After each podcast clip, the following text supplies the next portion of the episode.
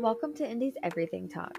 I'm your host, Indi, and this is where we talk about everything paranormal, true crime, music, current events, conspiracy theories, and so much more. If you have a story or would like to be on the show, please email me at indiseverythingtalk at gmail.com. Enjoy the show.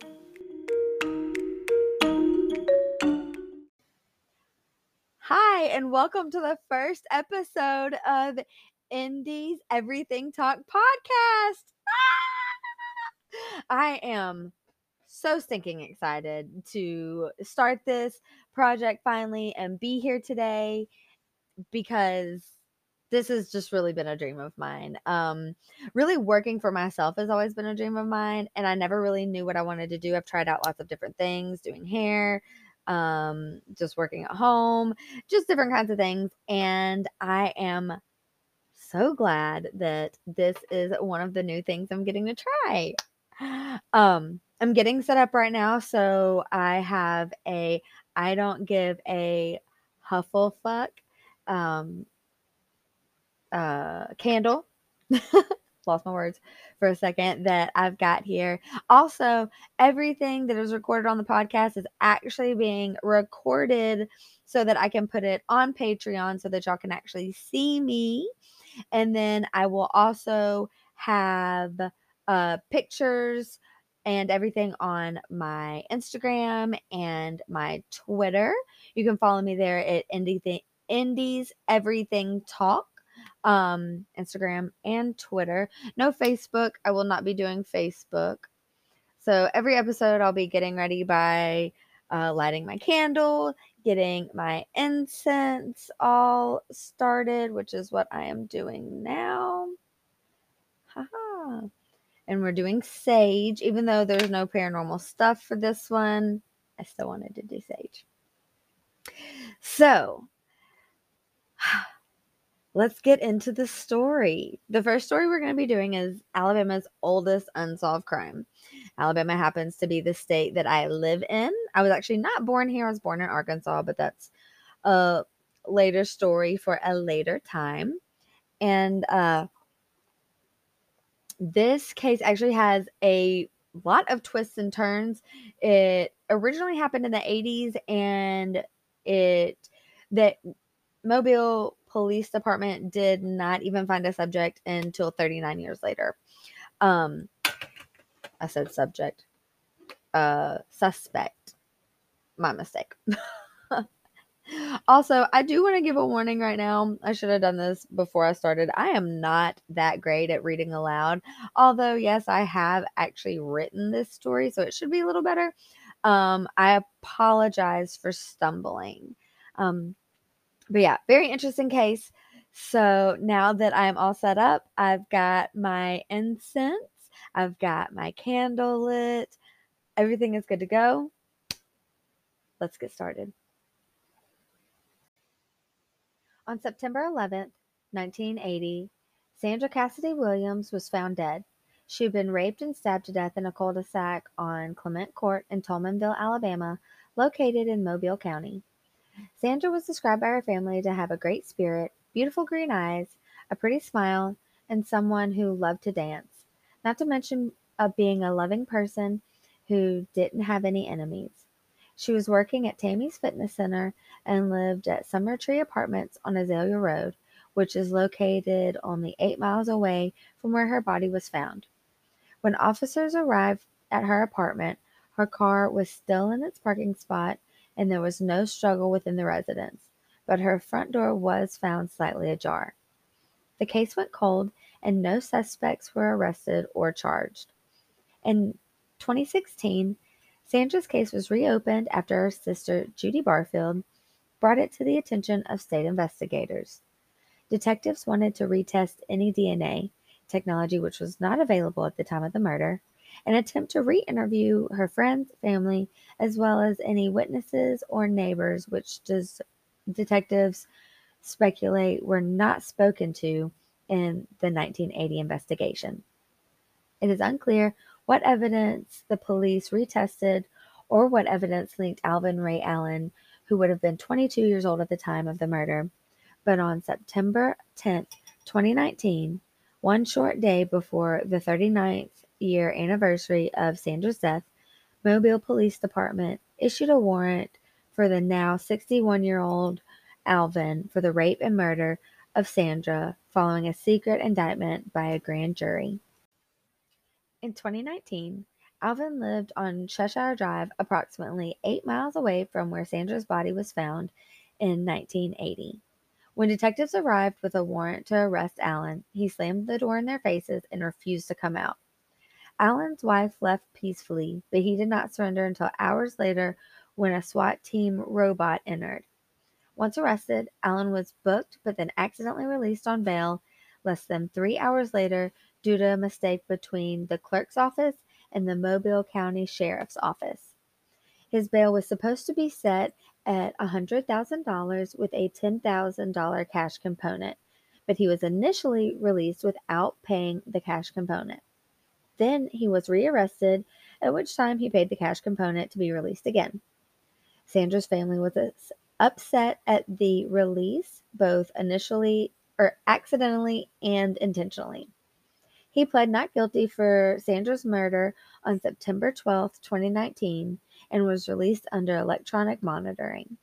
During house arrest, he was under orders not to contact the victim's family and could only go to his house, three rental properties, church, and lawyer's office until his status hearing, which was set for October 3, 2019.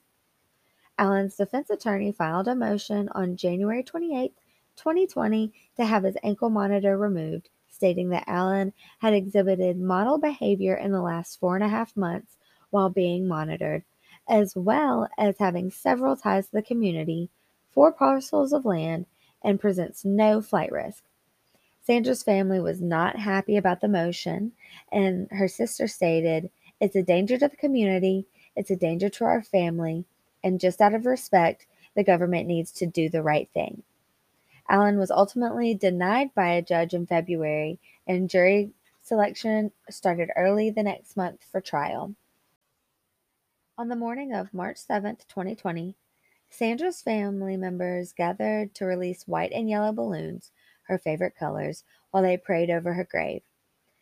During the trial in March, Judge Brooks threw out statements Allen had made to the police after his arrest due to not being read his Miranda rights, although it is unclear what statements he made to the police. The trial ended in a hung jury that could not agree on a verdict. November 5th, the judge set another status hearing for February of 2021 with the intent of going to trial in March or April. With the district attorney and defense lawyers pushing for a set date, Judge Brooks assured both that the case would be prioritized. Allen was in the process of reaching a plea deal with Mobile County District Attorney, which was supposed to be finalized the morning of Thursday, February 11th, 2021. But when the family found out about it, they felt like it was just a slap on the wrist for murder. Thursday morning came with no plea deal, but instead Judge Brooks setting the status hearing for July of 2021 due to, due to COVID. The Mobile County Courthouse has been shut down or operating at a greatly reduced capacity for the past year due to the coronavirus pandemic. The lawyers for the prosecution and defense are both unable to speak about the case, citing a gag order set by the judge. Unfortunately, Allen's case will probably not be tried until 2022 for the simple fact that incarcerated defendants move to the front of the line. Since he has been out on bail since shortly after his arrest, he is most likely to have to wait longer and for his trial hearing to be set. Allen has maintained his innocence the entire time and continues to do so. Okay, now it's time for Indi's hot take on the case. Um, first and foremost, out of all the articles that I read, out of all the things that I could find, there is absolutely no evidence that is to the public um, that Alvin Allen is connected to the case in any way. There is, they never say what evidence they found his DNA on. They never even say if they found his DNA something. They just say that they were going to retry any DNA evidence found and they were going to re um, interview witnesses. So it would lead you to believe that DNA was found from him, linking him to the crime, but I can't find anything about that. Um, another hot take is it was a 19 year old white woman in Mobile, Alabama, and the convicted would have been a 22 year old black man in Mobile, Alabama in the 80s.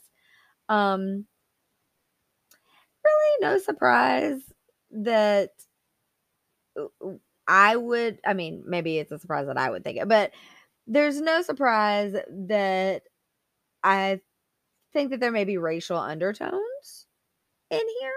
Like I said, there's absolutely no evidence tying this man to this case. So I'm very confused.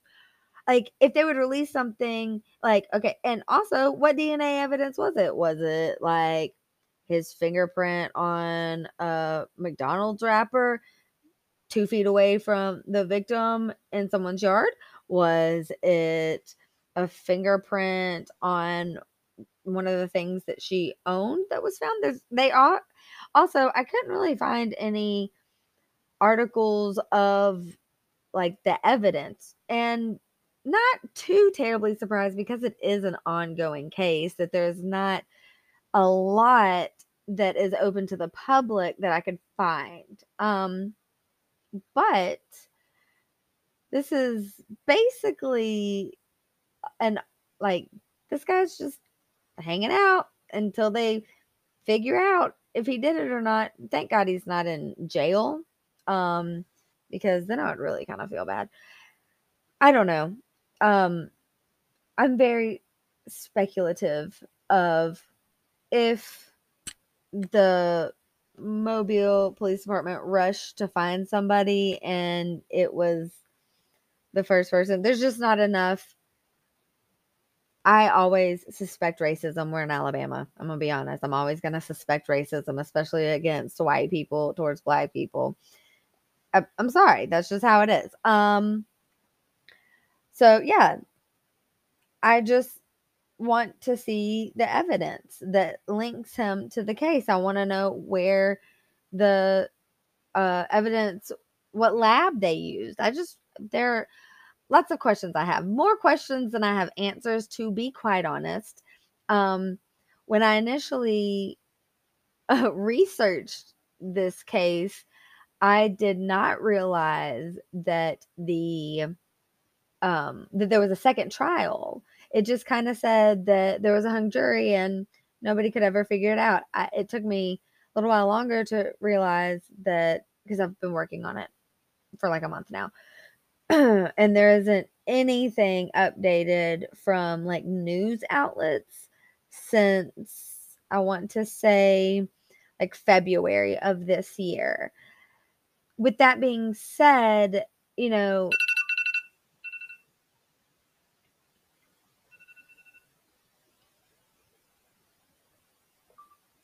with that being said, I just um I don't know. I need to see more evidence. I want the evidence. That is what I want. So, yeah.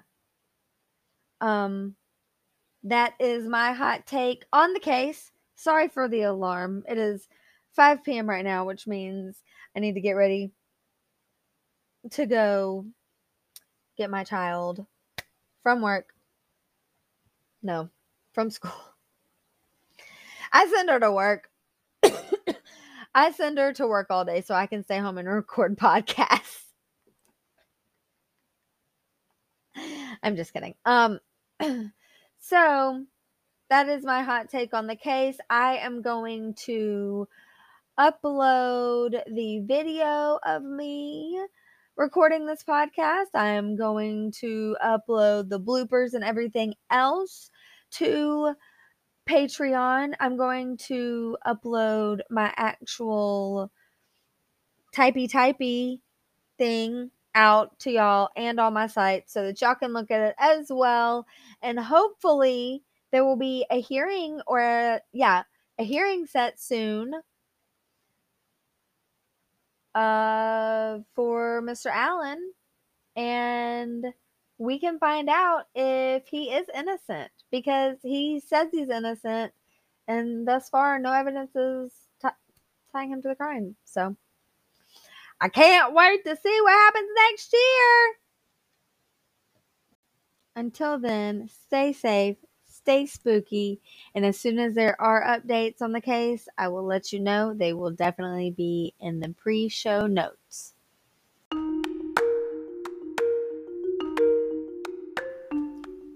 I would like to thank you again for listening. Please don't forget to rate and review this podcast. If you would like to see photos from the case, follow me on Instagram and Twitter at Indi's Everything Talk. If you have a story to share or would like to be on the show, please email me at indiseverythingtalk at gmail.com. If you would like to support the podcast, head on over to Patreon. All links are in the show notes. I also wanted to give a very special thanks to my boyfriend James for all the love and support he gives me, not to mention my daughter who always keeps me going, and my Hell Yes Queens fans for encouraging me to start this crazy ass adventure in the first place, and last but not least, myself for having the courage to do this. Thank you and have a good night.